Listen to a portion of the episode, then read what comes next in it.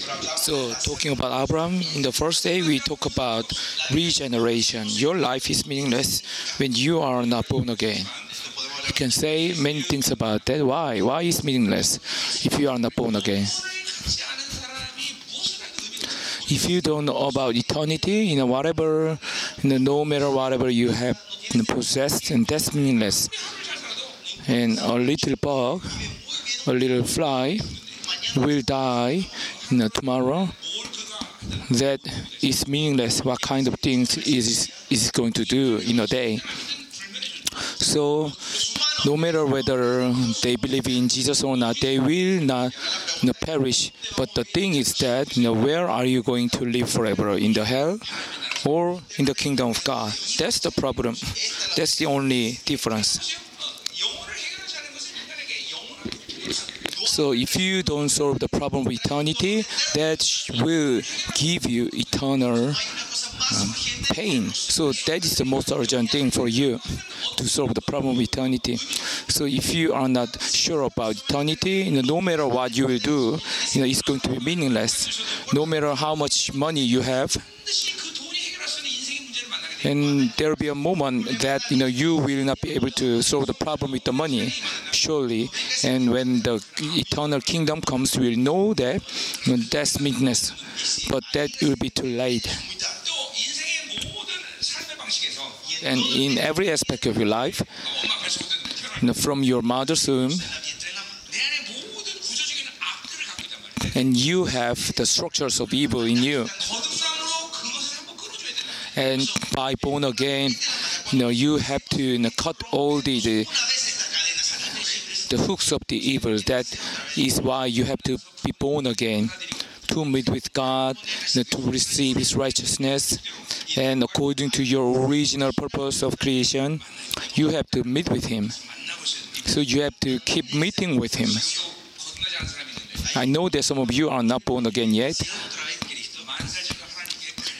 What is most urgent for you is to meet with God, you know, crying out before Him, you know, seeking His face. And that's the most important thing for you. That's the most crucial thing for you. And for second session, we, the heart of Joseph, the story of Joseph. So if you are children of God, uh, God is not going to ignore your life.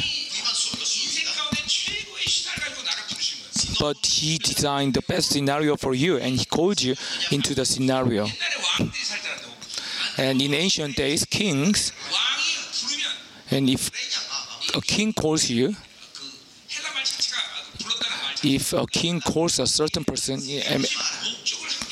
I mean, they will have some purpose for calling.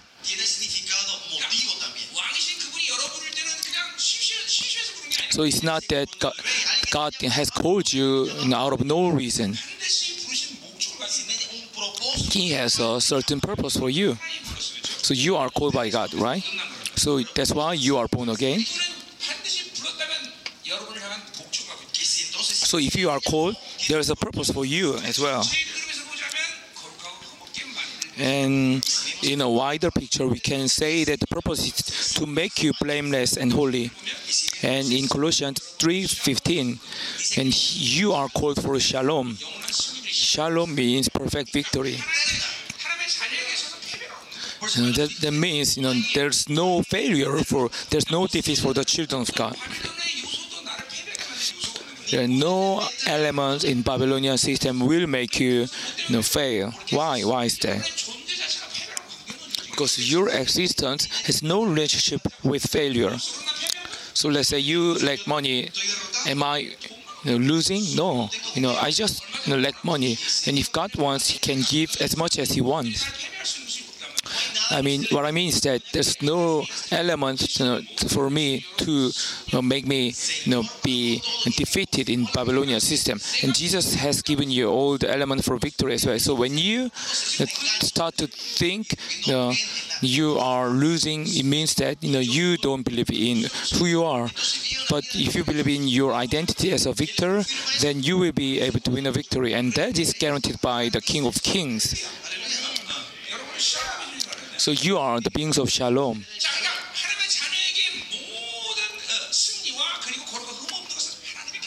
So victory and being blameless and holy is a decision of God for the children of God. So you have to believe in that. And I saw that you are dancing passionately, but it's like you know you are dying when you are hearing the listening to the word of God. I know that this is one of the characteristics of Latin American people.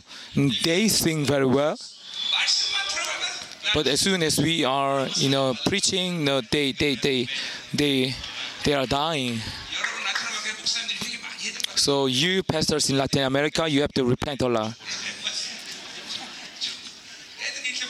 Why, why did you make your, you know, kids like this? You know, you have to remember that you know, to listen to the word of God is the most important thing.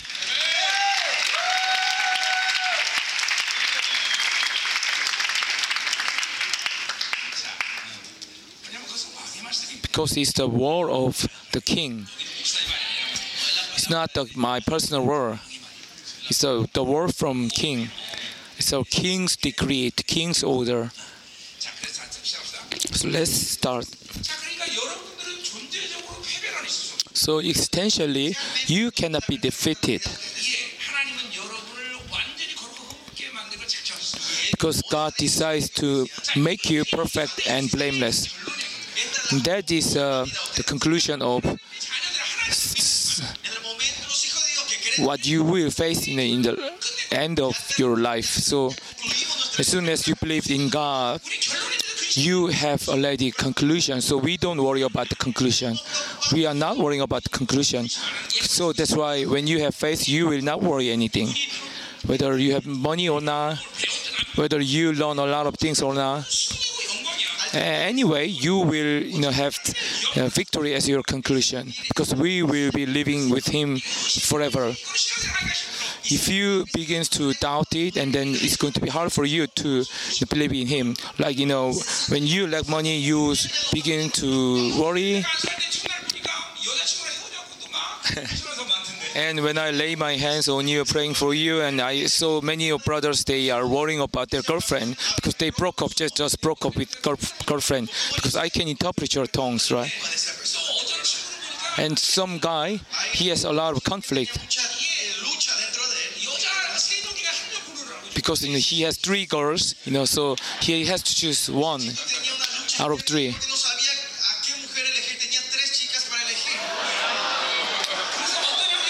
So one one guy,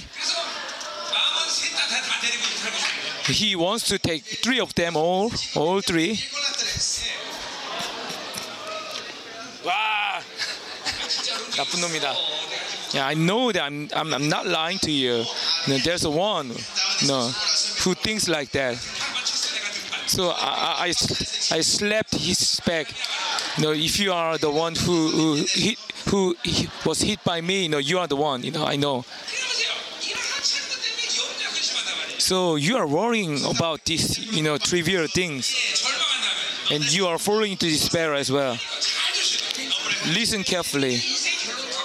We are having our conclusion of life. And I, I will give you an illustration. Let's say I'm playing the card game,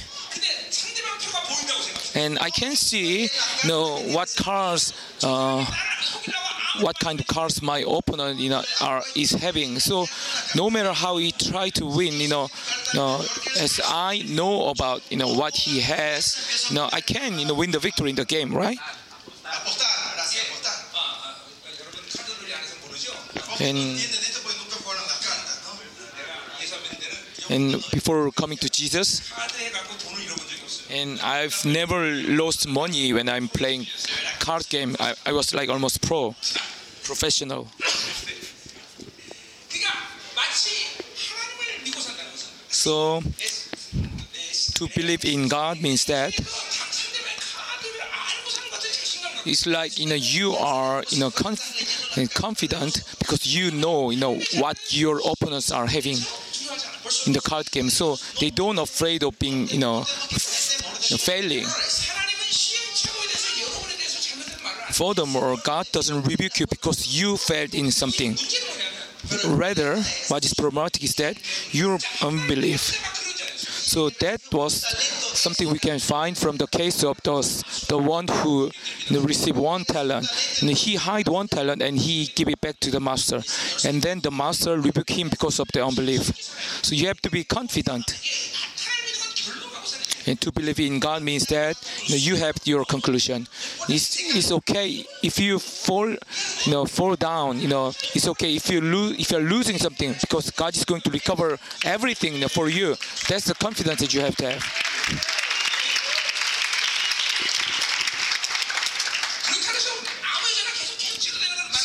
so I don't mean that you have to you know meet with any other girls you know I don't mean that you can, you know, date with any other girls, you know, uh, without, you know, fear of, you know, failing in the taste. You know, you have to maintain your holiness. Guys, no, you will know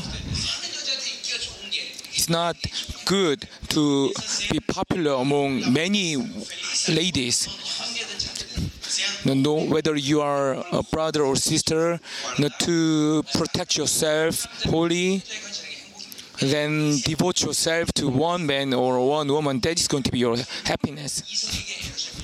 So I don't want you to spend a lot of energy for you know, girlfriend or boyfriend, but only to God. You know, put your energy.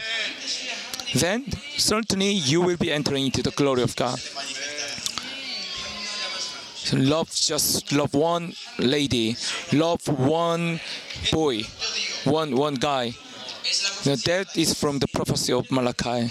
When you love one woman, your wife, and then your gen- next generation will become holy. And something you know, I feel pain in Latin America. You know, when I was in Paraguay as well, and I saw many you know kids who, who don't know about their father, and they have a great sense of loss, you know, for their father. That is hard for me to share about the love of God as Father. I I know you. There are some people who don't know about their father. Furthermore, you know, your mother and father divorced when you are still young, and they got married again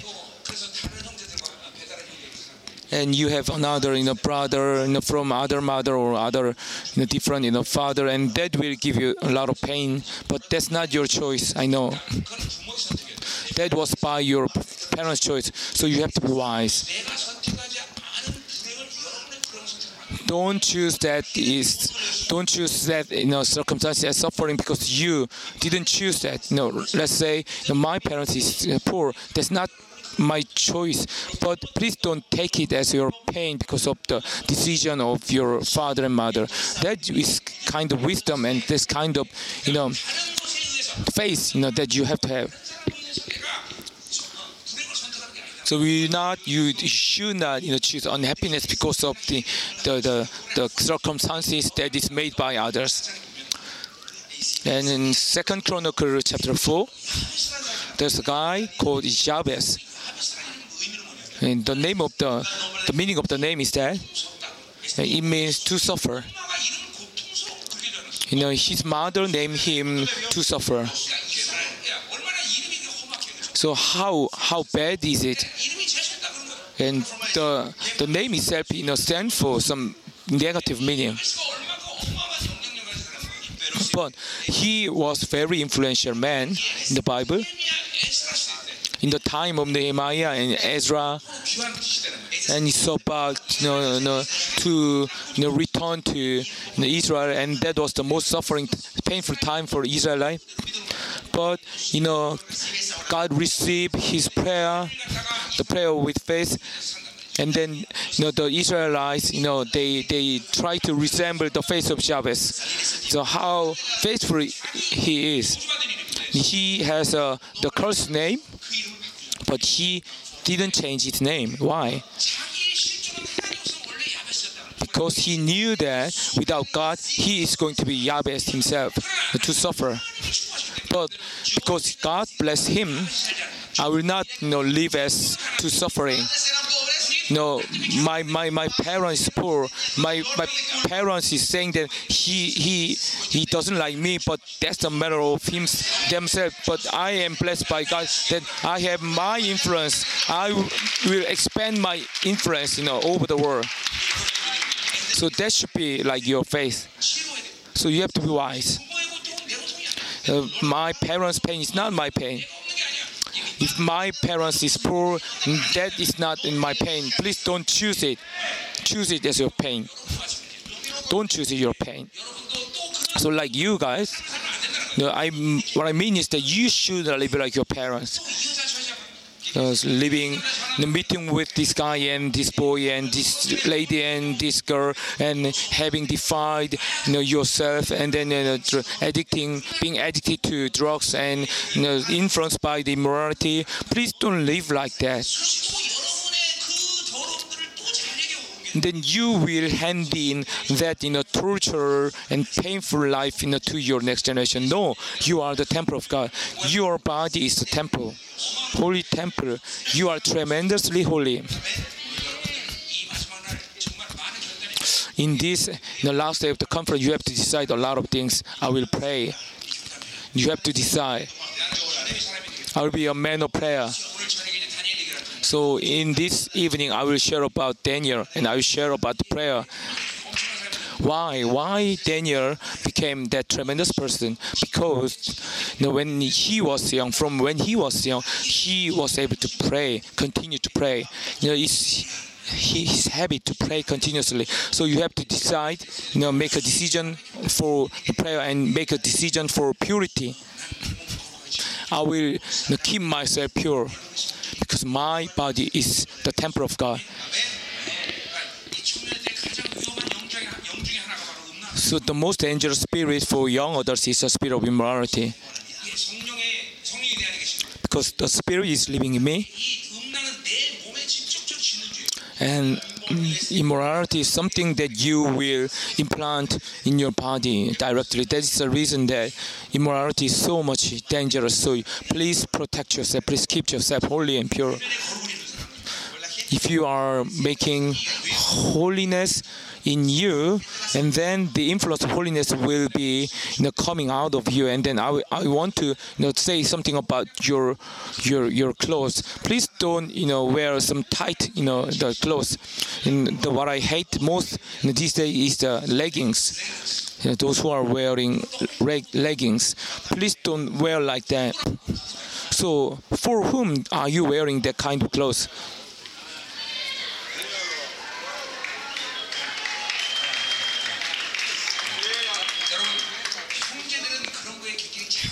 You know, brothers are very sensitive to that kind of clothing, right? So, sisters, please, you know, keep the brothers holy. And they are weak.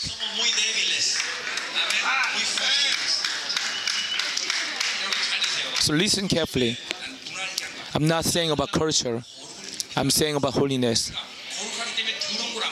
Because you are holy, I don't want to take anything unholy because I'm holy, I don't want to expose you know, my body. So in Korea, many girls are wearing leggings, but you know the the girls from our church they don't wear you know that kind of pants.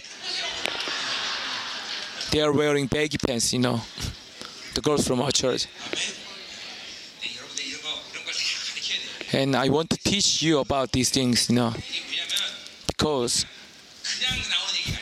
no, it's not kind of cultural things, but it's from holiness. It's a matter of holiness. So what is most important for you is to keep holiness, to keep you know purity.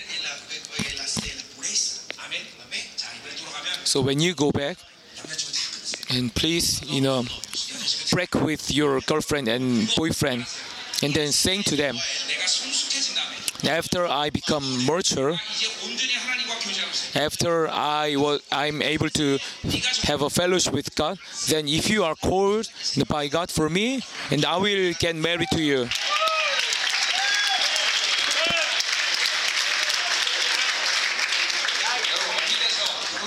Strictly speaking, marriage it's like you know God brings Eve to Adam, right? So if you are holy spiritually, God is going to bring you your Eve.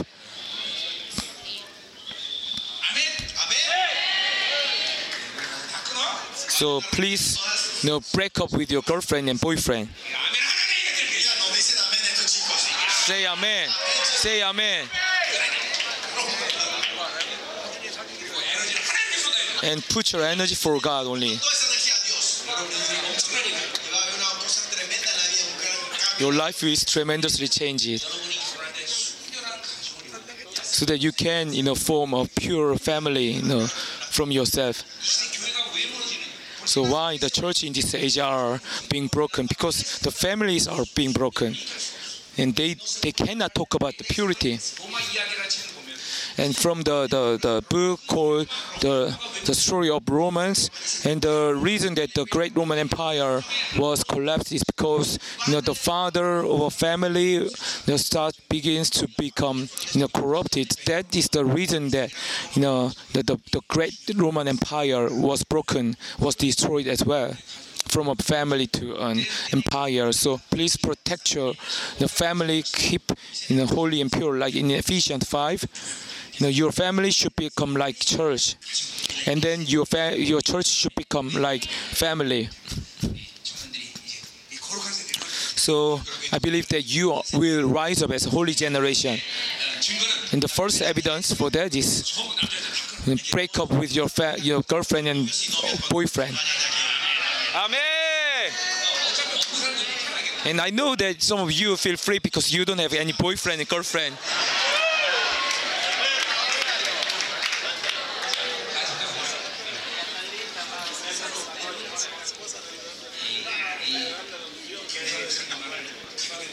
Please don't take lightly what I'm saying to you. I, am doing my ministry for the world. So I'm not saying to you from the Korean point of view.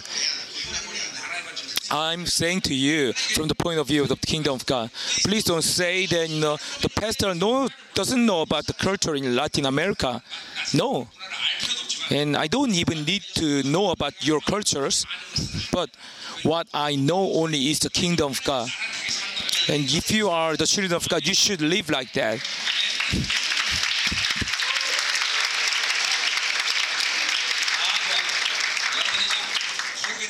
Okay, and I, I begin to smell the smell of holiness from you. Good.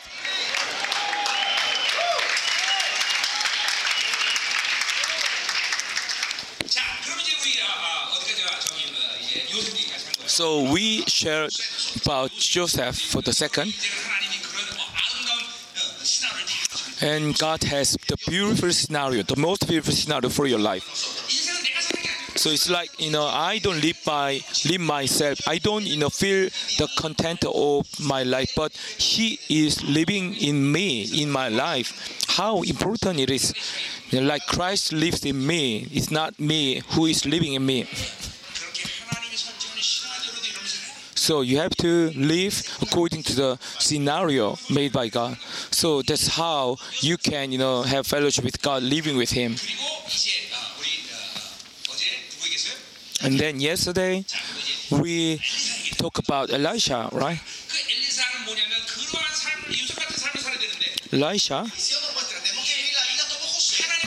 you should live like Joseph, right? But how, in which way God is make, enabling you to live like that? So we shared four elements of your faith life. So emptying yourself,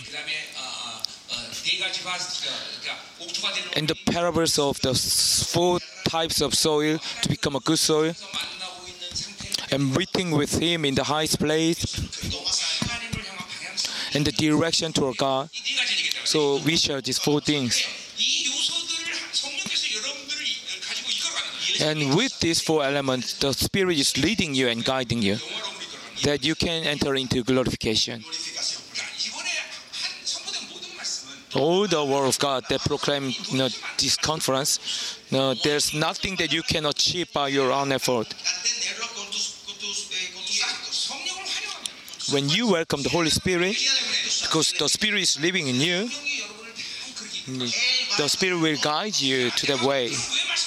But the reason that I'm proclaiming the word of God is there when the Spirit is leading you, and the Spirit will make you known about something, like you know, okay, this word of God means that that I'm now in the right way, right passage. So like we are now in Panama City. So let's say you are you know, heading toward the north, you will have some signs, right? So the word of God is like, it functions like a sign to, to confirm whether you are in the right direction or not. So that's why I'm proclaiming this word of God to you. I'm not saying that you have to put your effort to achieve this word. And I know that it's not something you can achieve by your effort, but the Spirit is forming the Word of God in you. And that is why I'm saying that it's easy to live with God.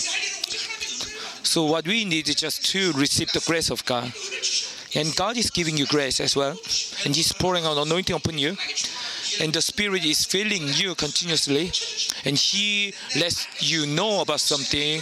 He lets you, you know, recognize something. So to live by the Spirit is something important for you. And then He is going to you know, fulfill the Word of God in you. So that's the thing that we shared yesterday. And actually, I was going to share about David last night. And uh, for about the issue of being self-centered, you know that David was having no his own power. He doesn't live on his own, which is very, you know, a great story. And I know that you have spent time with my wife, and I, I realize that God is not wanting me to share about David because it's not something that I can finish in one session. So, speaking David. Now I'm going to share about the issue of leadership, like Moses' leadership today. And leadership is essential for all of you. Why do we need leadership? Am I a leader? Of course, all of you are leaders. All of you are leaders. And believe that you need leadership. And there's a, a, a proverb in English, traditional proverb. And the army of lion led by a fox will not overcome the, the army of fox that is led by a lion. The, so the army of lion led by fox will not overcome the, the army of fox led by lion it shows the importance of the leader. So how much important the leader is. So in this conference, I, I shared with you that we are now entering into the, the time of the two witnesses, that the Antichrist is ruling over the world, and he will even strengthen his dominion over the world, people. and there will be a certain person who will overcome the Antichrist. And it seems that God will need a lot of number of people, but no. God will raise up two great leaders. And then there will be an army who will following, you know, who will follow the leader, and they will be, you know, small as well. But you know, before the second coming of the Lord, they will be able to defeat the Antichrist continuously. Now, I'm not speaking about eschatology this time. But there'll be a time that I can share eschatology with you. So, and for the kingdom of God, we need some great leader. And I know that some of you are having a great leader in your church.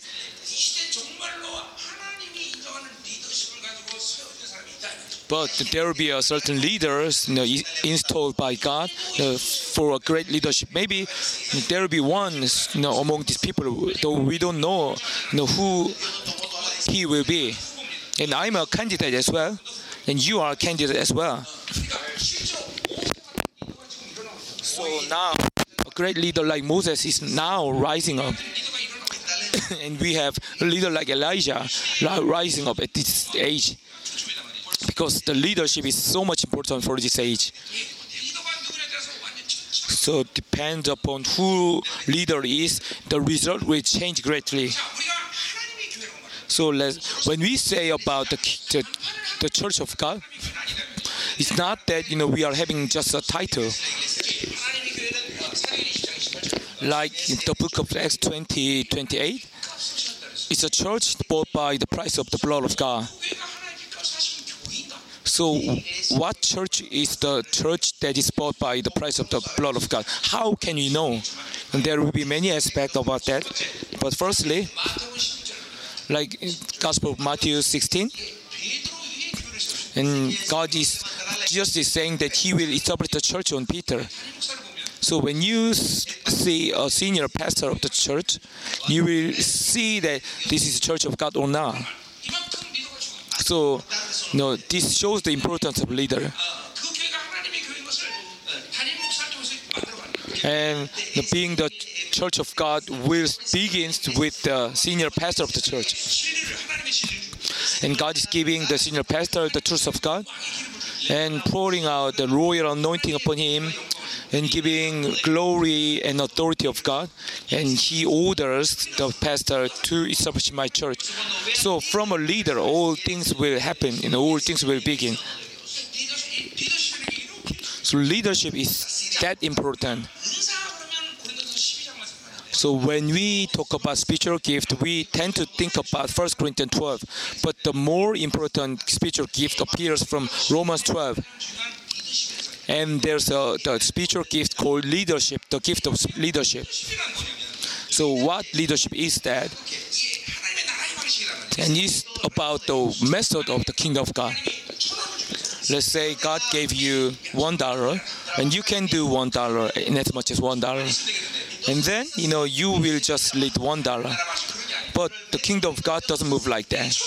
And I have one dollar with me, but God is speaking to me that you will have to make you know one million dollar. That is how God is working. What I mean is that God is not limited by uh, the, the limitation of the world. So sometimes that's why you feel some difficulties in living with God. I have just one set, but he cost me ten dollars. No matter whether you know or not. That is why you know people are you know just giving up to live with God because they have uh, their own habit to live uh, on their, on their own in the method and thinking. So they just do you know, as much as they have, but the kingdom of God doesn't move like that. I have one dollar. But God is ordering you to live in as much as one million dollar. Like you know, in, in Adullam, all you know misbehaviors of Israel you know, were gathering together, like you know gangsters and frauds, and all bad guys. You know, they have they get 400 people together, but David David was you know, pointing to them, you know, saying that they are the heroes of the, the unified unified Israel. So how how he can you know make a uni- unification of Israel with these guys? But David was given leadership by God, and that 400 people became really hero for Israel. So that is how Kingdom of God is moving. So that's why you have to have leadership.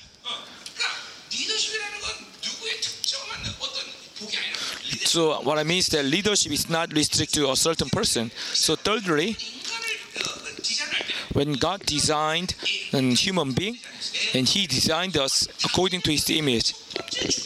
And the first blessing out of the image of God is from Genesis 1:28, and being multiple and being abundant and have dominion and overcome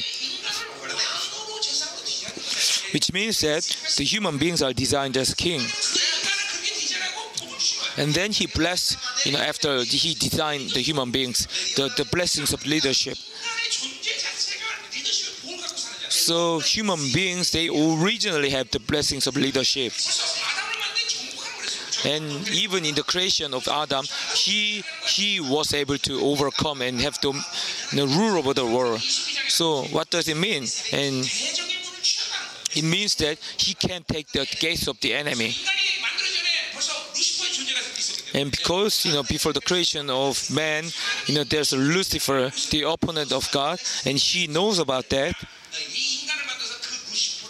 And and God created Adam you know, to make him overcome Lucifer. That's the reason that we cannot be overcome by a demon because we, our existence is victory of God. We are designed to overcome them for the victory over them.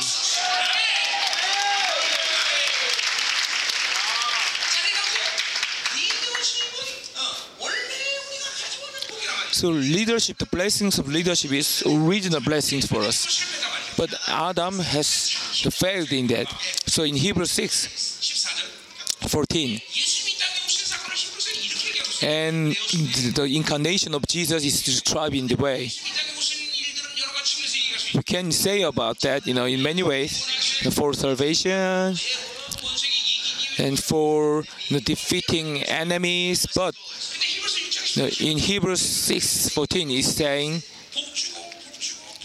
he came to us because He wanted to bless us, bless us, bless us. What does it mean? It's the restoration of the blessings in Genesis 1:28, and it's the restoration of the blessings of the leadership. Can aren't you excited? Why don't you say Amen?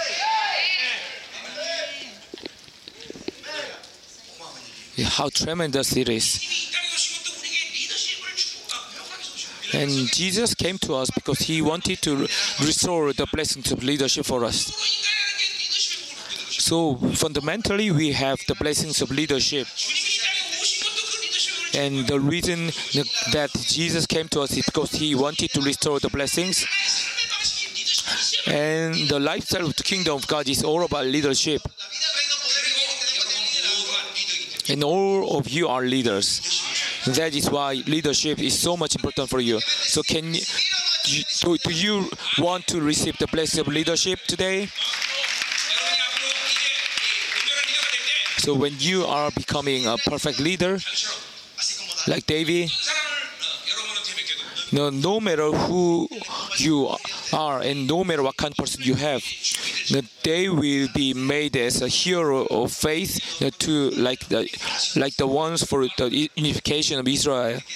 You have to set up your followers like that.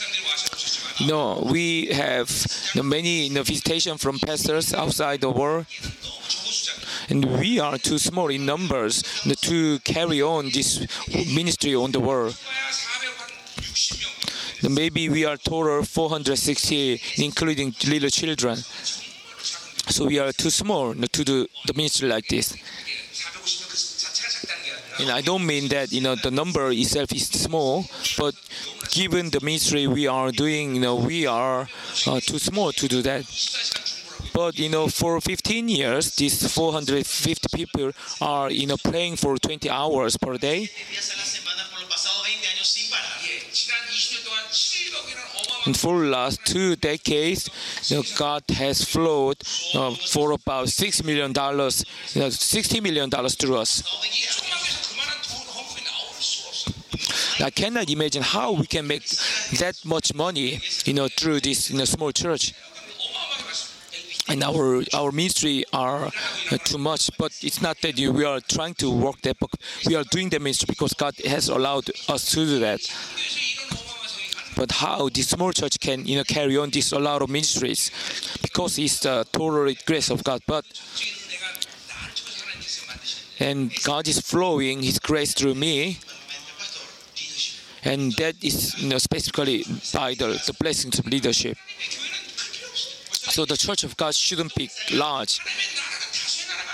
And the kingdom of God is not the, the kingdom of many the kingdom of God is not, you know, to make, you know, many people agreeing, but only the ones who risk their life for Jesus and the truth. And those who can, you know, give up everything for the kingdom of God, you know, no matter how small they are, and God is going to make His kingdom through them. And with them, if they have a great leader, the kingdom of God will be flourishing and the kingdom is not unshakable kingdom. And the kingdom will be coming gloriously to you. And among you, I bless you that you will be you know, rising up as a great leaders. So you are all the candidates for these great leaders. So that's why I'm excited to see you. So I will, I will show how I, I am excited like that. My heart is pounding like that. So do that.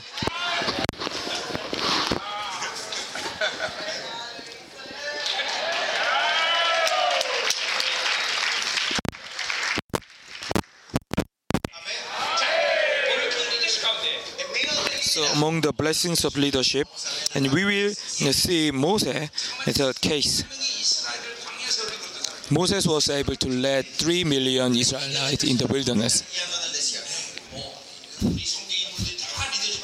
We know that all the heroes of the faith, they are leaders, great leaders. But Moses, one of the strongest leaders who established the people of Israel. And God is you know, you know, setting up a leader like Moses, like Moses in this end time. Think about leading 3 million people. Of course, you know, Moses was able to do so by grace, you know, but we need that great leadership. To listen to about Moses, and I want you to have even stronger leadership than Moses. And what is core of his great leadership? Let's see, you know, about this today. So open your face, open your heart, and when you open your heart, listen to the word, and then the leadership, the blessing of leadership will be actualized in you. And when God gives you leadership, and in the leadership, oh, many elements are included in the world, He's giving you the power and glory and authority of a king. So when we say someone has leadership, and he has that honor and power and authority of God. So for leaders, you, know, you will need the blessing of leadership. For you and for the pastors here, you should have the leadership like this and this is not, not my intention, but it's God's intention you know, for you to have leadership because you are living by the kingdom of God. So let's look at Numbers 12, verse 1. Miriam and Aaron began to talk against Moses because of his Cushite wife, for he had married a Cushite. And the fact that Moses you know, took Cushite is not problematic. But you know, the Miriam and Aaron you know, began to you know, blame Moses. So as we are sharing about this story, you, know, you should know how dangerous it is to blame the leader you know, set up by God. In the book of Malachi, And when you blame uh, the, the priest, you know, God is going to, you know, be nervous, you know, because of your blaming. So as the churches in this, this age, they are greatly influenced by humanism. So they, they created a wrong flow, a spiritual flow which is that you know they even think that they hire a pastor for the church. No, the pastors should be established and appointed by God only. So when the church, you know, admit the fact that, you know, the, the pastor is you know, uh, established by God, then they will be happy as well. Maybe some of you are worrying that, you know, how, what if, you know, the pastor is, you know, corrupted? That's not something that you have to deal with. That's something that is dealt with God, you know, only.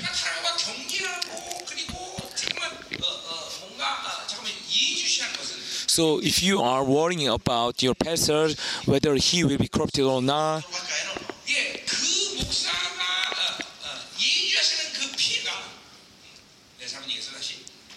so again,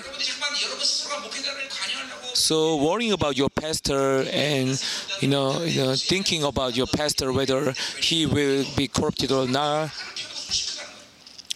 and that will be even you know a great loss you know for you then the pastor is really being corrupted because it will hinder the church from you know, setting up the order you know, for the church.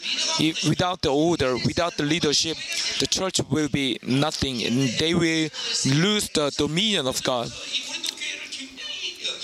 so that is why Paul you know, pained so much about Corinthian churches because they are influenced by the humanism and they don't know about the leadership given from God. So in order for your church to become entire and holy, you have to set up that spiritual order for leadership. So from God, through your senior pastor, and through you, through through the the junior leadership, the leaderships are going down in the way. That's the order because God is reigning over the church. This is something very important for you. And I don't know mm, much about the situation in Latin America, but if you are a biblical church, the leadership shoes, you know, come from above. It's not like, you know, it's going all upwards, but you know, from God you know, to your senior senior pastor and other leaders. So for the case of my church, of course we discuss something, you know, sometimes, but we don't decide something out of discussion. But we are just sharing the decision of God in the discussion. So once in a year we have the co the community council, but it ends in 30 minutes. And we share how God blessed us, you know, in a year, and everyone can accept it with joy. And God is you know, installing a new leaders through me. And 100% of the saints they can agree with me. There's no one single person who will reject. And if I say I will you know, make him a, a, a, elder for the church, and all are agreeing, no matter what I do, they understand the will of God and they understand I'm spending money according to the will of God, and no one will disagree with that. And and I made decision, and then I let them know. because you know, all the saints of my church, they trust in me 100%. And they know that I will not be corrupted because of the money. and God is doing, you know, out of the decision made by, made through me. So my saint, they are happy because they don't, you know, waste the uh, useless energy. You know that they can have deeper fellowship with God. They are, you know, putting all the energy for them. So what I mean is that layperson should not touch something holy, which is only touched by pastor. That is how the Church of God is working. So please don't think in this way. And that's Korean church. That's your case. No, no other Korean churches are doing like that. They have you know, counsel and discussion every day, and they, they want to get rid of their pastor from the, the, the church out of the council. I'm, I'm talking about the church of God. and Aaron and Miriam was trying to were trying to shake the leadership of Moses. That the whole people of Israel had to stop. No, God is not doing anything through them. This shows how dangerous it is to shake leadership. And we don't know the exact reason that why Aaron and Miriam was blaming Moses, were blaming Moses.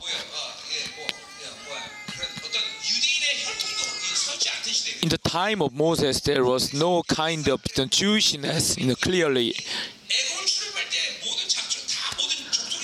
because when they, you know, uh, have exodus from Egypt, you know, all all sort of races and people were mixing together. The, but one thing is that whether they will be believing in Yahweh or not. So Israelite, they start with a, a community of faith, the community of ethnics. So the Christianite woman, you know, she she certainly believe in Jesus, believe in God, but you know, the reason that they were blaming Moses is because they are they are attacked by the, the enemy and they become arrogant and against Moses that they started to uh, blame Moses. So verse 2 is the Lord spoken only through Moses? They yes. Hasn't he also spoken through us? And the Lord heard this. And God hears uh, the blaming words to shake the leader of the church. So the mistake of both of them is because you know you know that God talks to all children of God, but God doesn't talk uh, to Moses and Aaron. I mean Aaron and Miriam. What what He talks to Moses only. I mean there's something that is restricted to Moses only. So they are not all the same a long time ago, something happened similar. Something similar happened to my church, and one member came to me saying that, uh, Pastor, God told me this for the church. You should follow this. And how my answer was that I talked to her that he didn't talk to me that.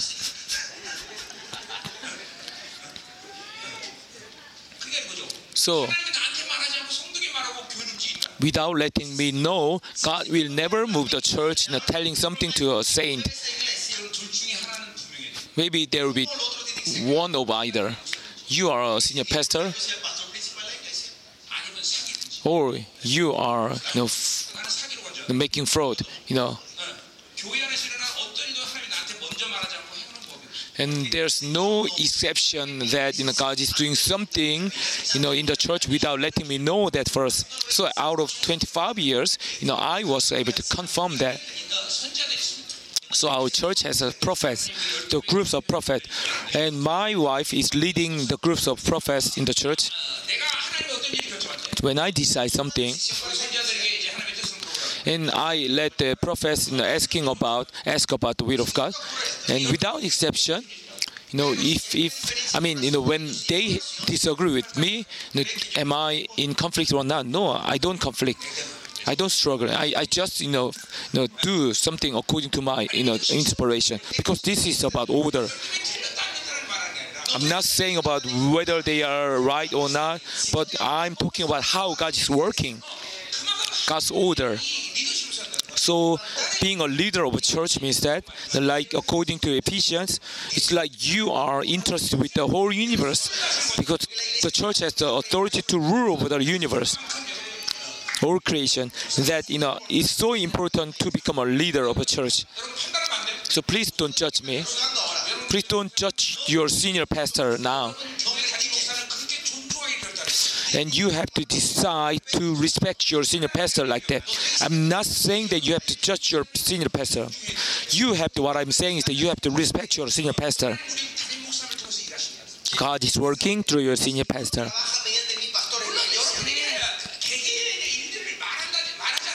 Of course, I don't mean that God is not talking to you and the Spirit is talking to you. But in terms of entire perspective,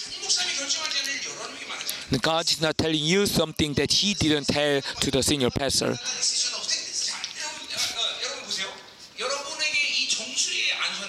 So when I'm laying my hands on your hand, on your head, like according to the book of Psalm,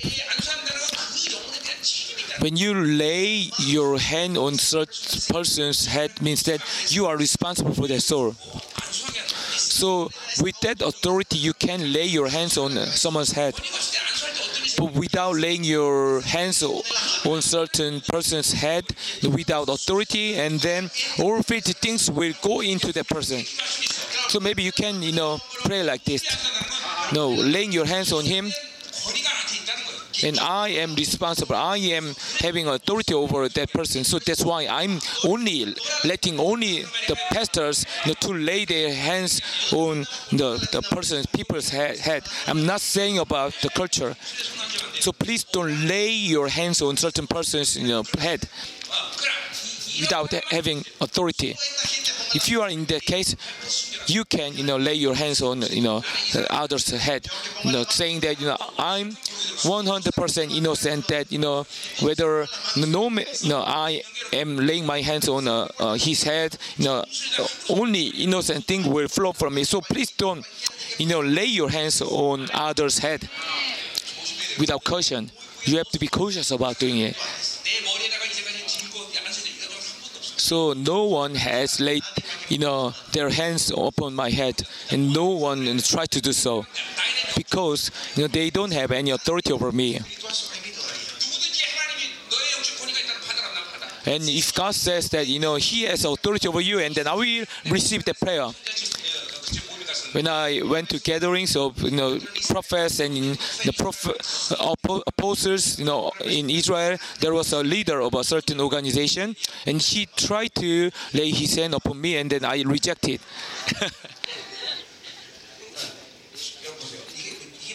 so what I'm saying is that I'm saying about leadership. You have to respect the leadership of your senior pastor in the way you have to pray for your senior pastor that he can in the pastoring he can be pastoring with the leadership. Because you have to eat the truth you know, out of your senior pastor. Because you can grow spiritually out of the blessings from him. So how important senior pastor is. So you have to pray for your senior pastor. And you have to fast for your senior pastor as well. And the blessings for that is you can you know, believe in the truth that you can receive the anointing of truth from that. Amen. So let's continue. So the leadership is so much important this way. So let's continue. First 3. Now, Moses, I mean, that's the core of Moses' leadership. Now Moses was a very humble man, more humble than anyone else on the face of the earth. The secret that Moses was able to lead 3 million people was because of the leadership of Moses and especially his meekness. You have to know that you can take life from the world maybe some of you will know and some of you will not know but there's no important thing than uh, uh, listening the word of God with faith. And 19% of your faith life is formed out of listening to the word of God. So what I mean is that if you listen to the word of God carefully, then there will be no problem in your faith life and like you are passionate about you know singing the songs mm, with more passions you have to listen to the word and you have to, you know, pass away, you know, like the churches in Africa. Pass out. I mean, pass out. And screaming.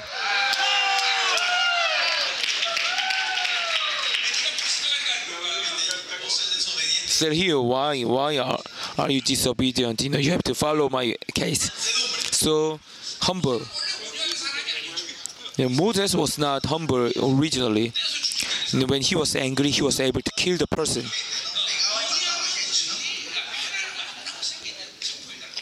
And meekness is something that he was able to gain after encountering with God. So no people on the earth will be meek and humble originally.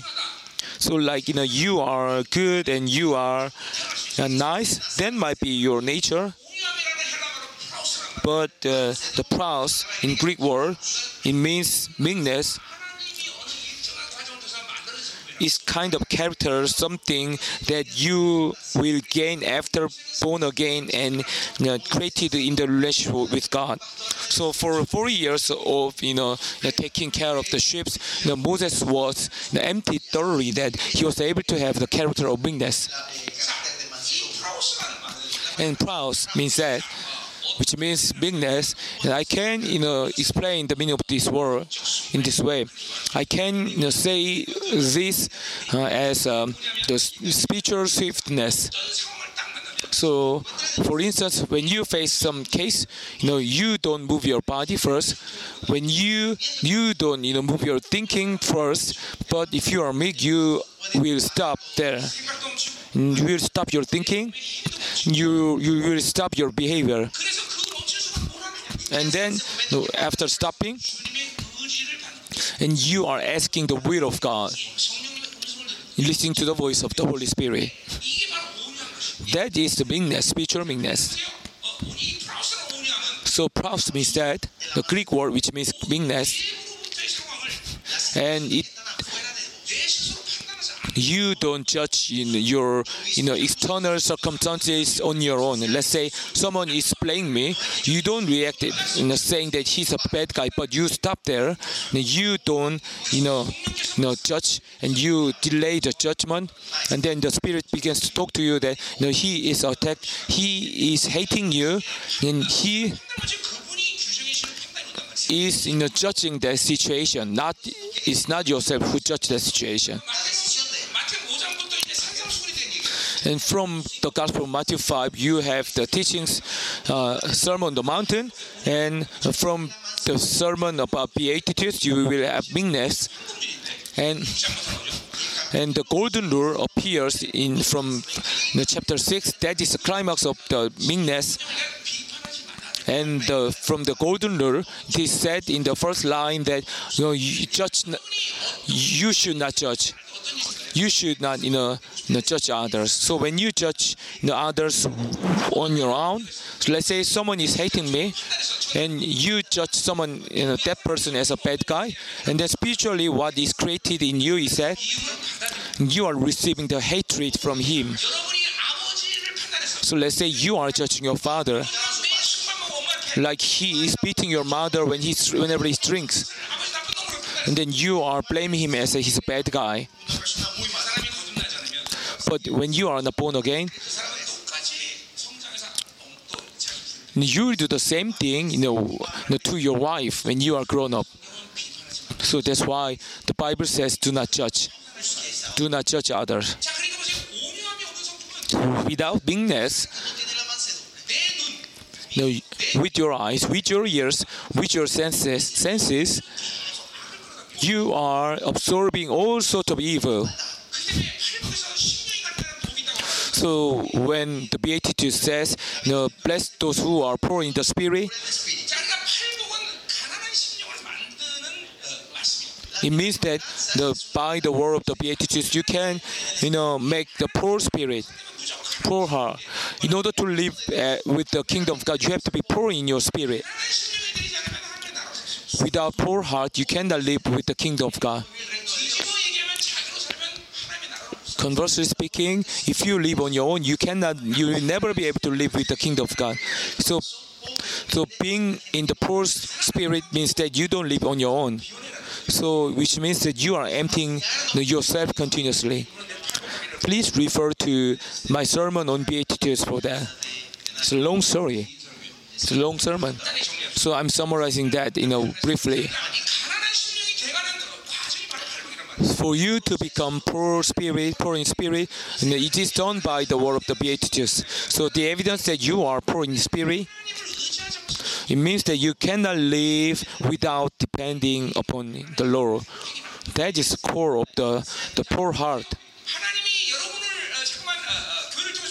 So when you are on the training through a church, and, and, then you will be like you will not be stronger on your own but you will no longer be able to do something on your own. In 1 corinthians 12 paul is saying that i am strong when i'm weak and i cannot do anything by myself. So living by faith means that you can do anything but at the same time you, can, you will never be able to do anything without the will of God, without the help of God. So that is how people of God is living. That is poor in spirit, being poor in spirit. So in order to make the the poor heart, you know, firstly you have to mourn. The people of this world they mourn because they cannot have something. But when you are filled with the Holy Spirit, you will be mourning because you cannot be emptied. So that means you have to keep emptying yourself to maintain the, the fullness of the Holy Spirit. Because the fullness of the Holy Spirit means that, according to the book of Ezekiel 36, that you have softened heart, uh, and then that's the result of the coming of the Holy Spirit. So by filling with the Holy Spirit, your heart will be soft. So if your heart is hardened, you will never be able to feel the pain. But when your heart is softened, you know, even with the, the small bit of evil, you will have pain. You will have pain that you will empty yourself by mourning. And then I'm talking about weakness, which means that you cut all the powers of evil from outside by delaying your judgment, listening to the voice of the Holy Spirit. Please don't think it's difficult. And it's going to be available for you if you live by the Holy Spirit. So the most important thing for us to repent is that you are ignoring the Spirit living in you. You are not living by Him. You are like you know you are confining Him you know, more and more. But you have to let Him work in you. You have to invite Him continuously, you know, respecting Him continuously, asking Him. That is how you live with the Spirit. Many moments in your life, in a day.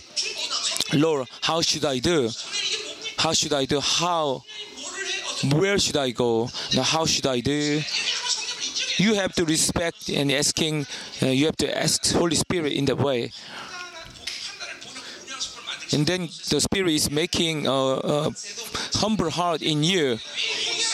So the reason that I'm repeating to you that you have to repent because without the character of weakness, you know, you will you know, receive all sort of evil. You know, even in a day, whether you know or not, you are receiving darkness from the world.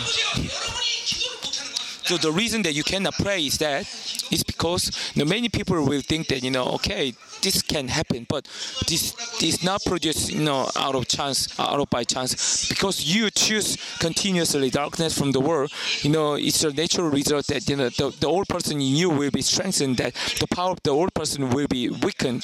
That as a result, you cannot pray. So it's not something trivial that you cannot pray. It shows that your spirit is dying, and which means that you are under the dominion of the enemy. You are not directed toward the, the kingdom of God, but you are directed to the world. So your prayer should alive in you, should be alive in you. You can, you should you know, pray strongly. What I mean by you can pray strongly means that the new person in you is strong, which means that you are living through the Holy Spirit. You are not receiving any darkness from the outside.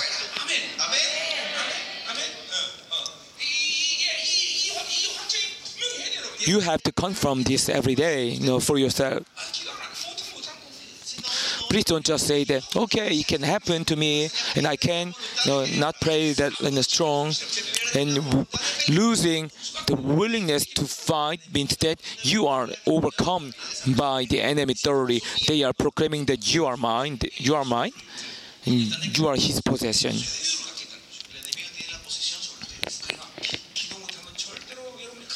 So please don't overlook the state that you cannot pray. With any means, you have to pray. Uh, With fasting, you know, confine yourself from the world, you know, the, the praying through night. You know, with all means, by all means, you should continue to pray.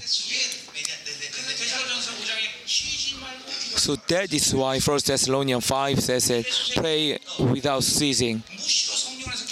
And in the book of Jude, it says that you know, pray timelessly in the spirit. That is why in the Old Testament times, the incense should, you know, be burnt for 24 hours, like the sing goes, like the song goes, like that, day and night and night, and that let incense arise. It should burn. It should burn continuously. So the incense of prayer should uh, go up to heaven continuously. In the Old Testament time, when the sacrifice is proper to God, if it's holy to God, and you know that there are many you know, the, the professors in the tabernacle, but they don't have lighter. They don't have kind of igniting uh, stones. Why? Because the fire should come from heaven. And then the incense out of the sacrifice, from the sacrifice,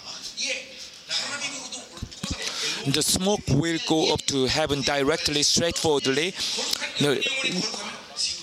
And when your spirit is holy, your prayer will go up to heaven directly. So, like Revelation 4, the prayer of the saints and that will be contained in the golden vessel by angels. Now God will take your prayer in golden vessels. Then enemy will not be able to hinder you. And God is seeking those who can pray strongly like this, powerfully like this. So it seems that we will be having a lot of strong prayer, uh, warriors of prayer in, among you.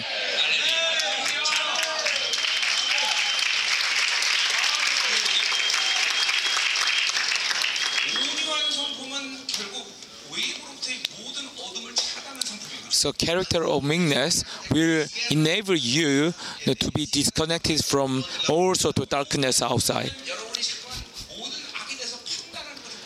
When you are meek, you will stop judging, you know, what you can see.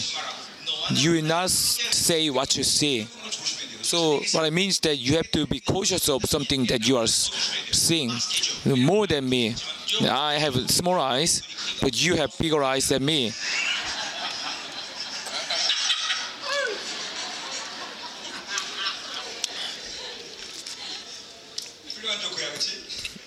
It's a great joke, isn't it?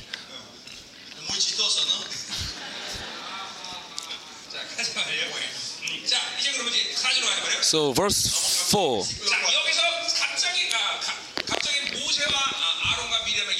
At once the Lord said to Moses, Aaron and Miriam, come out of the tent of meeting, all three of you. So God is sermoning them.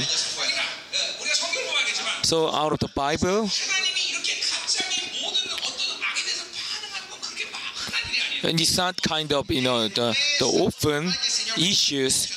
I mean, it doesn't you know appear you know, too often that you know, God is summoning all the leaders, but you know it was urgent issue for God because it is shaking the leadership of community.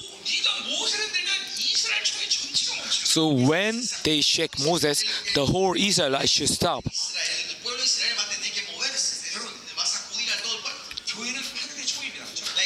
You know that church is a member of the heavenly council. The church is the kingdom of God itself. So please don't take it lightly to shake the leadership of your church. And God is nervous about that. Please don't blame, blame your pastors, no, behind him. And as I'm you know doing my ministry as a pastor, God will repay, you know, God will make you repay, you know, out of your uh, blaming. And many saints will not know about that, but you know, I can only see that why why their children is bound so much. And I, I'm not saying 100%, but you know, the reason that their children are bound because they blame leadership you know, a lot in the in the church. So God doesn't really like you know you to blame your leaders. So the three are called. So verse five. Then the Lord came down in a pillar of cloud So the fact that they are having a pillar of cloud means that they are now moving in daytime. So they are moving in daytimes, right? But no, in the moment of moving, God was so urgent so that they stopped all, you know, the crowd. You know, God is not ignoring them, you know ignoring the situation that he called the three people from out of the from from the tent of meeting that he is saying to them that in verse 6 listen to my word. When there's a prophet among you i the lord reveal myself to them in visions. So through the vision and god can talk to them. But please don't think that when you see a vision, you are equal to your leader. But you know, the thing is that God doesn't speak to you what He speaks to the leader, like Moses. Like you know, the layperson cannot listen from God the scale that God is speaking to Moses. I'm not saying that Moses is superior, but because he's chosen because he's chosen that he will, you know, know about the scales of God. I'm the member of the church as senior pastor. And all of you are the members of the church as well. But we are having different callings. So I cannot boast about myself that I'm no, no senior pastor because I didn't become a senior pastor on my effort, but I'm chosen by God and all should you know, recognize this because of, of the kingdom of God should you know, stand up in the church. So I'm saying about the kingdom of God. I'm not you know, talking about my own personal philosophy of church. So without leaders to stand up, you know, there's no kingdom of God in the church. So it's so dangerous to blame leadership of church. 7. But it's not true of my servant Moses. So, no, which means God is not speaking to uh, Moses in the same way he is speaking to you know other person, which means that Moses has uh, different callings. You are happy when you accept your calling. We are respecting each other but we respect each other's calling, like the callings of a senior pastor, callings of assistant pastor, the callings of lay you know, leader. When you accept this calling, the, the church will be harmonious in the order. God cannot uh, bless something which lacks order. God cannot uh, you know, create something you know if you, if the church lacks the spiritual order in, in Genesis chapter 1, all are in chaos. And then the Spirit was moving on the surface of the water, right? And in original Hebrews, according to original Hebrews, the way in which the spirit is moving is like in a, the he is embracing as a, a birth the embraces his his ex or her ex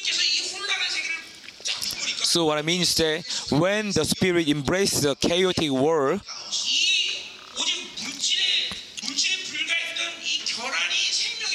like an, uh, an egg hatches,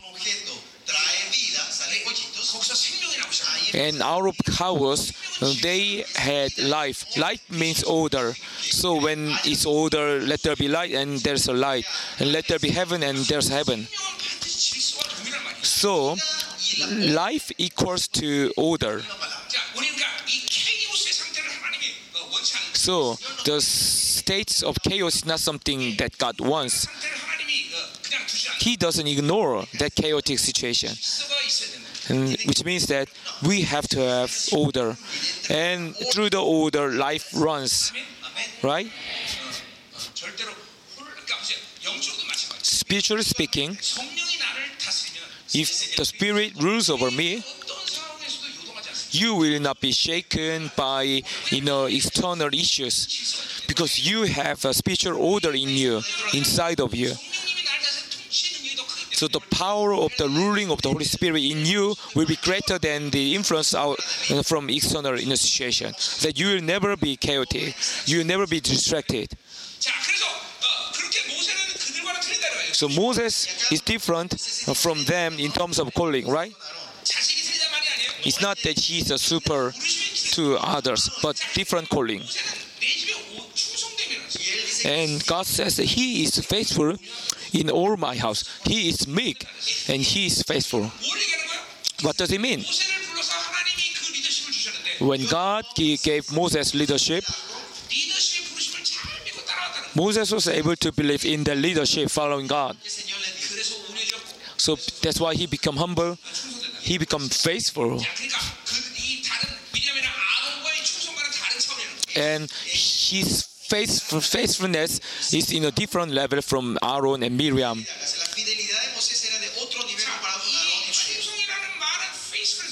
The faithfulness comes from you know, the word faith, which means faith. So it's not that Moses you know, used to live in the world and live in God, and he didn't go back and forth. Only he was directed to God he follow God only. That is faithfulness. What I mean is that the church should be in work according to the principle of faithfulness. In 1 Timothy 2, when they install some leadership in the church, and what is the principle? He said, and did they, you know, have to choose someone who is smart, who have a lot of techniques? No. And it is ordered that you, know, you should, you know, bring the persons to those who are faithful, because the kingdom of God is a kingdom of faith. You will not be entrusted with the people if you are not faithful. Let's say someone is influencing the world and can I say that? Uh, uh, do I need to make him a leader in the church? No. That's the reason that the church is being collapsed. No, all the principle of the kingdom of God is about uh, faith. No, the kingdom of God moves according to faith. Only they should direct it, should be directed to God. That is the meaning of faithfulness. So let's continue. It's like you know, I'm uh, you know, preaching to the pastors, like. Mm. Maybe there are many of you will be a pastor.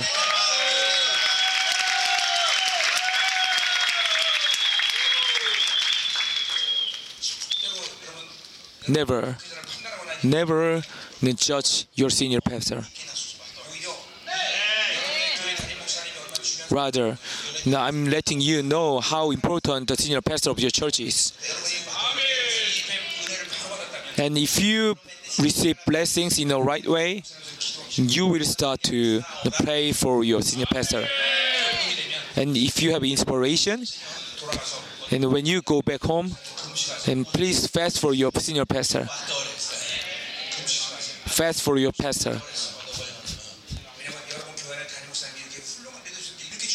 Because it's so much important for your church to have the great senior pastor as great leader. So verse 8 I'm talking about, I was talking about faithfulness. So meekness and faithfulness. And then verse 8. With him I speak face to face. And God meets with everyone. But he was meeting with Moses face to face. So, but the thing is that, you know, Moses was not able to see the face of God. So he says that he sees the forms of the Lord. Moses was able to see the form of the Lord. He didn't see the, the face of the Lord exactly. In Exodus 33, Moses was able to see the back of the Lord because he is not the person who was living in the age that he can see the face of the Lord. So Moses was covered by the hand of the Lord. Exodus 33, that he cannot see the face of God, and then God passed. And then when God uncovers his hand, Moses was able to see the back of the God, back of God, back of the Lord. But there was no person like Moses. So who is the great servant of God? If you ask, he is the one who can see the face of the Lord. And in the Moses time, it was only Moses who see the back of the Lord. But who are we? We are allowed to see his face, right? In 1 Corinthians 13 13.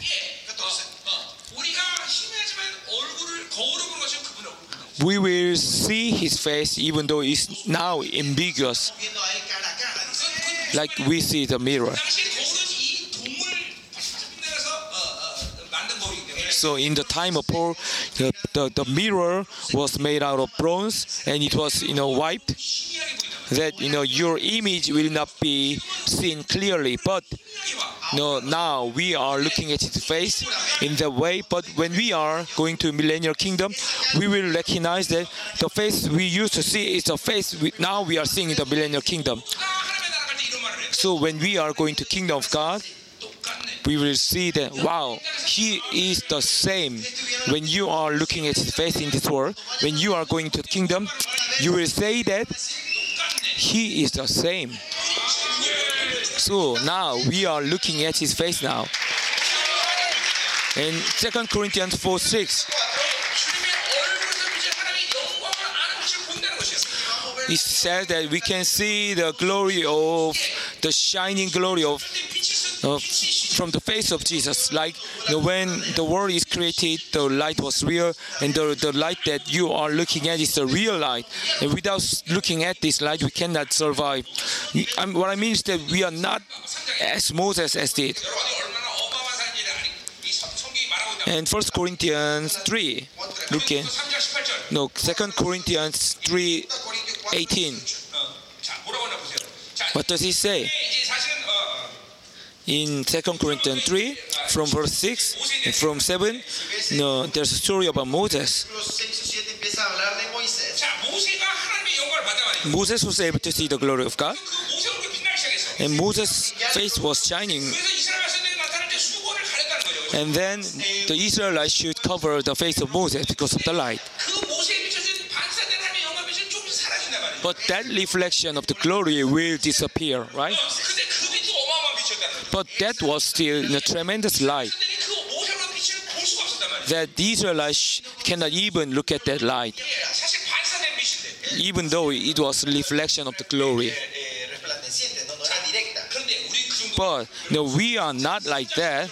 And 18, verse 18. And we all, who with unveiled faces contemplate the Lord's glory, are being transformed into His image.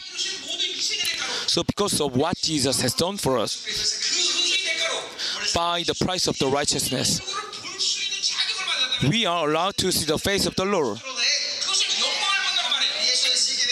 That we can say that we are looking at His glory. No other angels were able to see the face of the Lord even though the archangel Michaela, not Michaela here. Where's Michaela? Maybe he's, she's busy this morning. I'm sorry for her. So there's a lot of things has to do. No, there's no time for her to receive grace. No. And she she used to be there actually.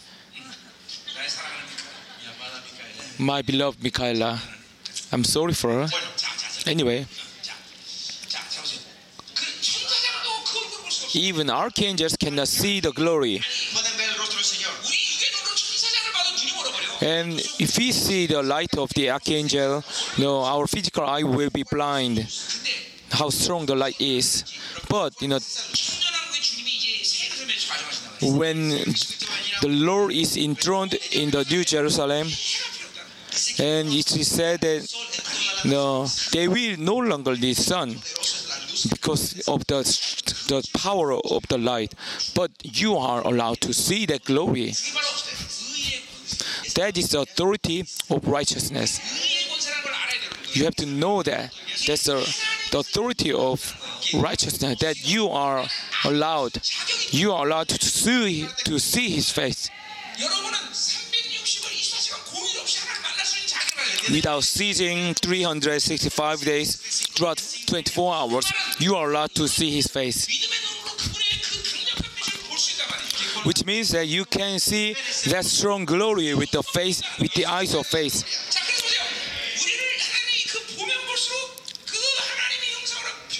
So as we are looking at glory, we are being transformed into his image. So that is why we can be alive as we are seeing His glory.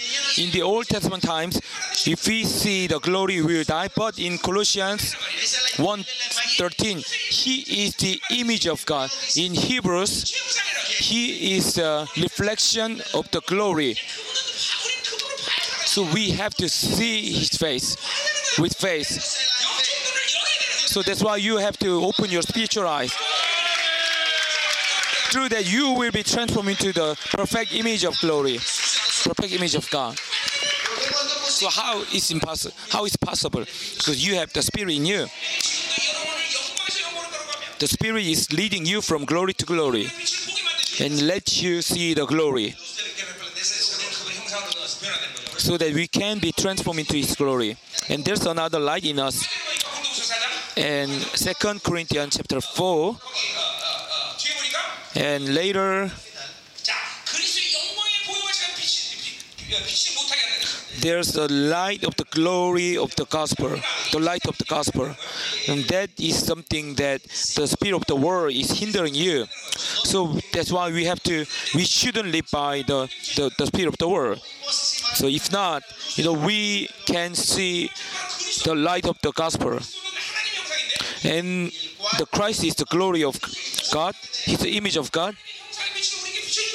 And the light of the glory will enable us to see the image of God. So through the Spirit, we are receiving the glory of God and the, the, the glory of the word of God will shine upon us. So the children of God is the light itself.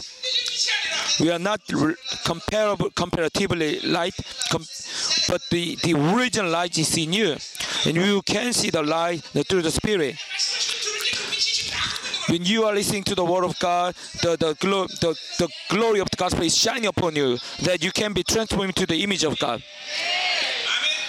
Right?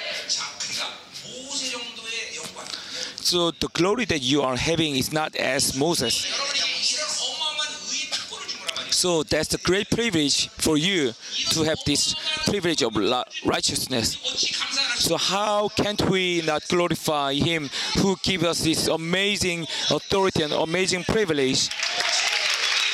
So let's glorify him.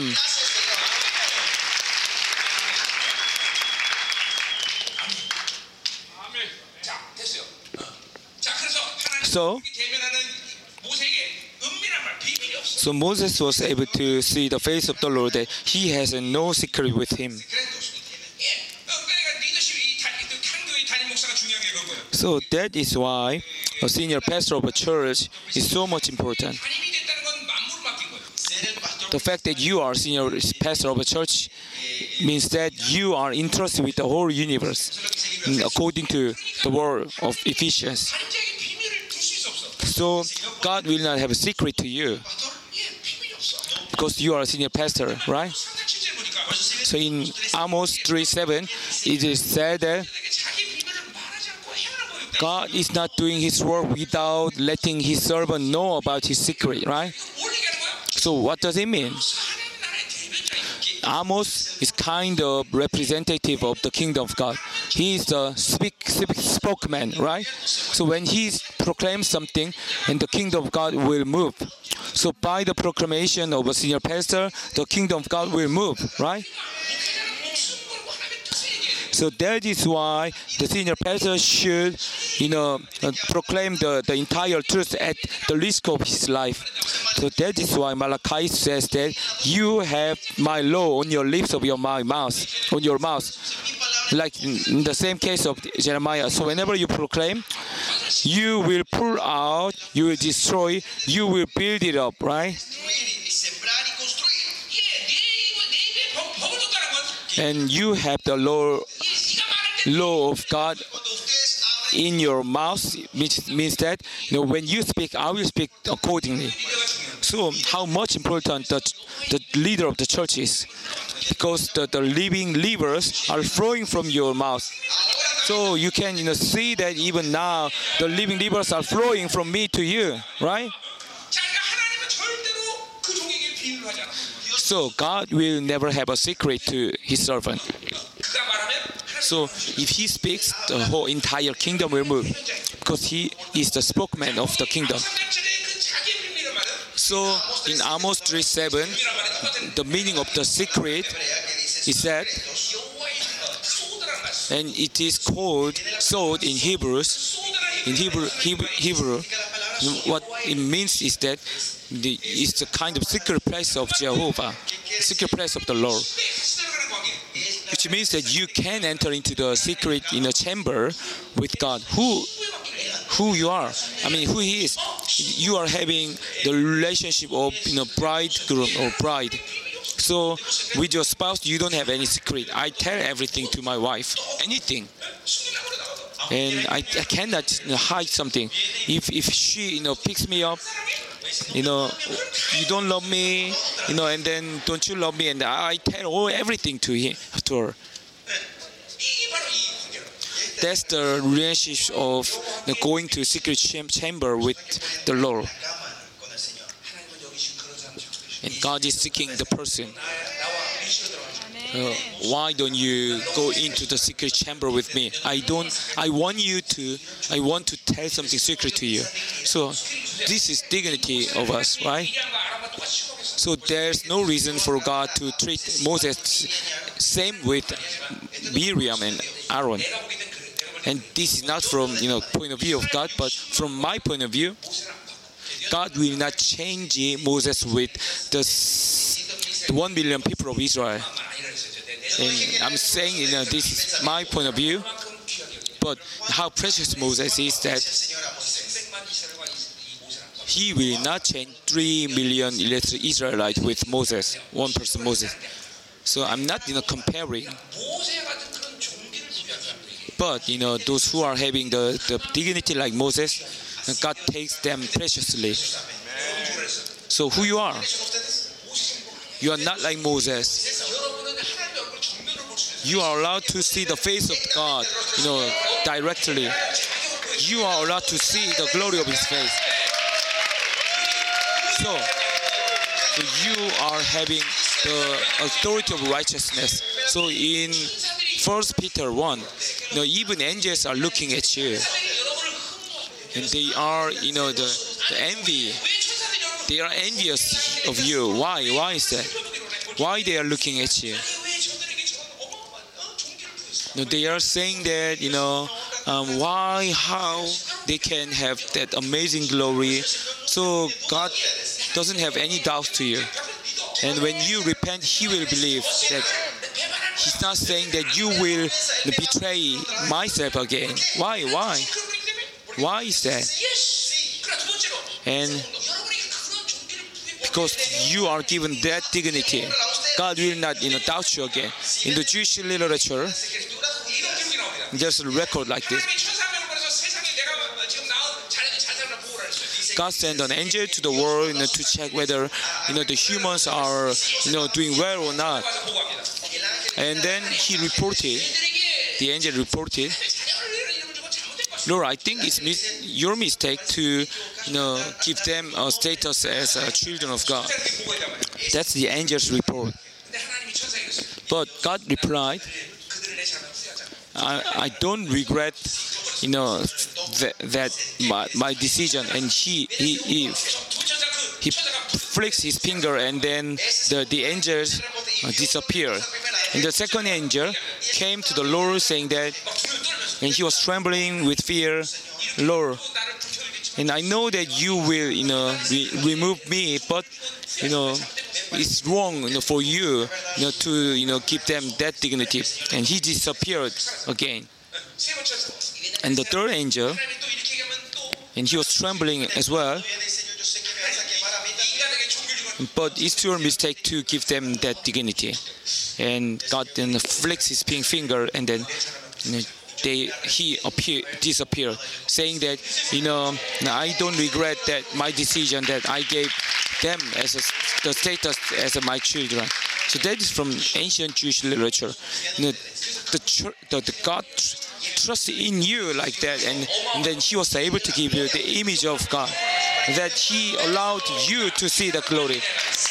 So there's no reason for us to go into the world, to long for the world. You are not being like that. So let's continue. So God was angry at Miriam and Moses. And verse 10, when the clouds lifted from above the tent, Miriam's skin was leprous and it became white as snow. And Aaron turned into turned toward her and saw that she had a defiling skin disease. You know, Cushionite, uh, she was black, but Miriam became leprosy. And it's like, you know, God is making a joke that is being white better than becoming dark. So that's why Miriam get leprosy. It's a joke, but you don't laugh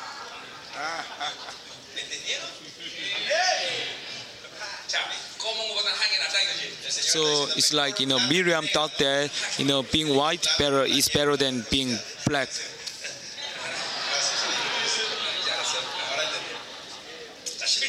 So that's the reason that Miriam got leprosy. But 11, and he said to Moses, Please, my Lord, I ask you not to hold against us the sin we have so foolish committed. So 12, do not let her be like a stillborn infant coming from its mother's womb with its flesh half eaten away. But in the 13, Moses cried out to the Lord, Please, God, heal her. Because they damaged Moses' leadership, but Moses loved them, and uh, Moses is praying for healing. In 14, the Lord replied to Moses, and Moses was having the heart of God, right? Of course, you know, God punishes Aaron and Miriam, but God didn't intend it to destroy them. So Moses was knowing about the intention of the Lord that he was able to pray for healing. So he was having the same heart with God. And 14. If a father had spit in her face, would she not have been in disgrace for seven days? So that's according to the law in Leviticus. So you will be confined for seven days if you are ashamed of your parents, right? So what does it mean? That's why, you know, uh, I can say that God will not change Moses with 3 million Israelites. So God is saying to Moses that, uh, Moses, your honor is my honor. Moses, your glory is my glory. And they are ashamed of you, means that they are ashamed of me. So they have to pay the cost.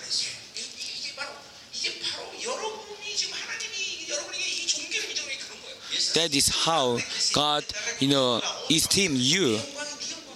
So he's saying that your glory is my glory. Your glory is my glory. Your dignity is my dignity. So where's it from? It's from Colossians. Jesus' death is my death. Jesus' burial is my burial. Jesus' resurrection is my resurrection. Jesus' throne is my throne. Jesus' coming is my coming as well. So by this wondrous event that God has accomplished it, we are given the same amount of scale as the Lord's. So there's only one difference from us and from Him. He is self-sufficient God, but we are dependent God. So when you believe in this clearly, you will not, you know, never underestimate your dignity. It's like you are failing, but if you believe in the dignity, you don't think about failure. You are looking at the victory. With all the lack of the material in the world, you don't think about that. Because of dignity given to you, you believe that God will make me abundant eventually. My name is Jabez, but I am blessed you will accept that with faith. So you have to believe in your dignity.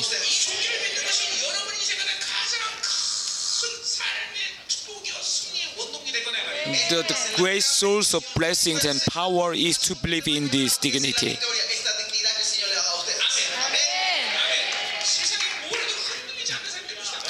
You will be not shaken no matter how the world is blaming you. You will not be afraid of any kind of works of the demons.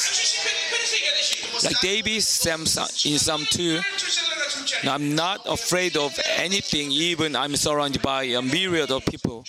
We will not be afraid of anything. Hallelujah. And you are entrusted with this dignity. So, in 15, so Miriam was confined outside the camp for seven days. And the people did not move until she was prophet. So without leadership in the church, the church cannot you know, advance. And if you try to shake the leadership, then the whole church will stop. There are many reasons that the church will not grow. But the most important issue is that because leader is being you know, broken. And there's no leadership in the church. So the church should continue to grow and they should continue to move. Why? Because the Lord is the head of the church and the name of Yahweh, the meaning of Yahweh is that He is moving God which means that he doesn't it doesn't mean that he's working, but his life is working continuously, moving continuously. Like the cloud, the pillar of clouds and fire moves, the, the whole Israelites was able to move. But why the church is not moving? Why church is not changing? Why the church is not growing? Because the Yahweh became Baal. Baal is kind of settling God. They don't move. If Yahweh is the head of the church, your church will move continuously, continuously, marching continuously, growing continuously. But why is not? Because you don't receive any truth from the leader. But you don't receive leadership from the leader. The church should stop. So that's why the Israelites should stop. In 16, after that, the people left other and encamped in the desert of Paran. When I'm talking about Joseph, whenever Joseph is led by the guidance of God, after he you know, overcomes, you know, God is adding something good to him, right? And con in contrast, in Hazeroth, the place Hazeroth, is that let's think about uh, the, the peninsula Sinai. Uh, there's a good land with oasis in the Far East. And God is leading them to the place, right? And Hazeroth is not far from the land of Canaan. And they can go through the place called Kadesh Barnea. And then after that, they can enter into the land of Canaan. And then being in Hazero means that they are about to enter into the land of Canaan. But and from Hazeroth, they should move back to uh, the wilderness Paran, which is the center of the Sinai Peninsula cause of disobedience. So whenever you rebel, whenever you disobey, and the sufferings, affliction will be added to your life. The pains will be, you know, in one month they will be able to enter into the land of Canaan. But, you know, the Israel, they postpone you know, their entrance into the land of Canaan. Their time of suffering is postponed and delayed and lengthened because you know, they have to you know, get rid of all the elements of disobedience. Without that, without doing so, they cannot you know, inherit the, the, the kingdom without obeying the leader, you cannot, you'll never be able to land, enter into the land of Canaan. So it's how dangerous it is to shake the leader. That will lead you to the wilderness. And I know that all of you should enter into the land of Canaan continuously, but with disobedience, with rebellion, and then that will lead you to the place of the wilderness. So, how dangerous it is to disobey? Do you want to disobey? No. And you should enjoy the abundance of God in the place called Hazeros, and then accumulating your power that you can enter into the land of Canaan gloriously, right? So let's pray together. So, Moses' leadership today. And you are receiving the leadership of Moses now. And being humble, Lord, please give them faith. Let them see your face face to face. That they can see the glory of the face. You are my honor. Your glory is my glory. Lord, let them listen to this praise. Lord, please pour out powerful blessings of leadership. Like in Genesis 1:28, the blessings of the leadership that is originally given to us. Lord, pour out again that blessings upon your children powerfully. You have to seek the blessing of leadership with faith. It's not a matter of choice. But when you live by the kingdom of God, you should have leadership. Lord, pour out powerfully. Lord, more of you. More, more. Pray, pray. Shout out, shout out more powerfully. Lord, more of you. Pour out your anointing. Pour out your anointing. Pray, pray louder, louder.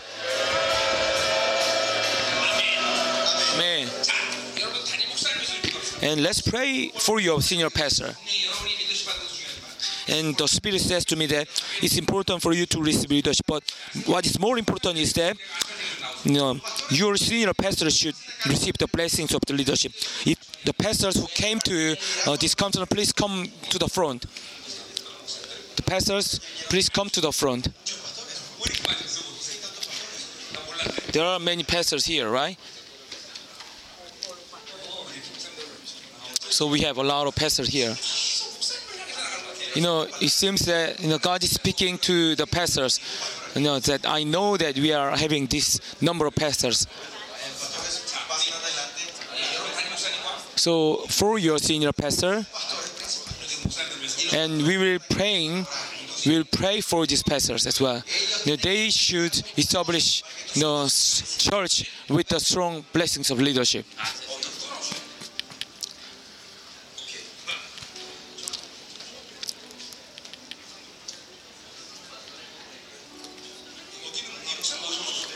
So, who are you from? Where are you from?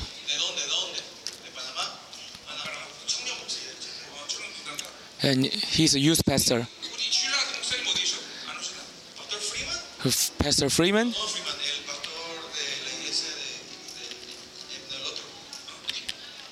Pastor Freeman is not here. He's coming at night. And Pastor Herman, please come. all of you, you can you know come to the stage.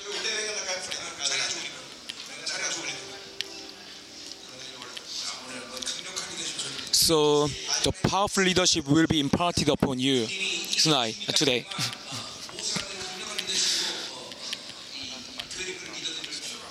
God needs some powerful leaders for the Central America. So I'm not saying about this leadership theoretically. But through me, this power of leadership is now manifested in the world through Zoe ministry. And God is establishing the church through this leadership. So you have to, you know, have impartation of my leadership through me. So I will lay my hands upon you. So God. And with these young adults, we are blessing the senior pastors of the church to bless them. And we are imparting the power of leadership upon these servant in Latin America that they will be able to establish as a great leader as Moses. Lord, I lay my hands upon them. Let's pray together. Lord, pour out your anointing. Bless them.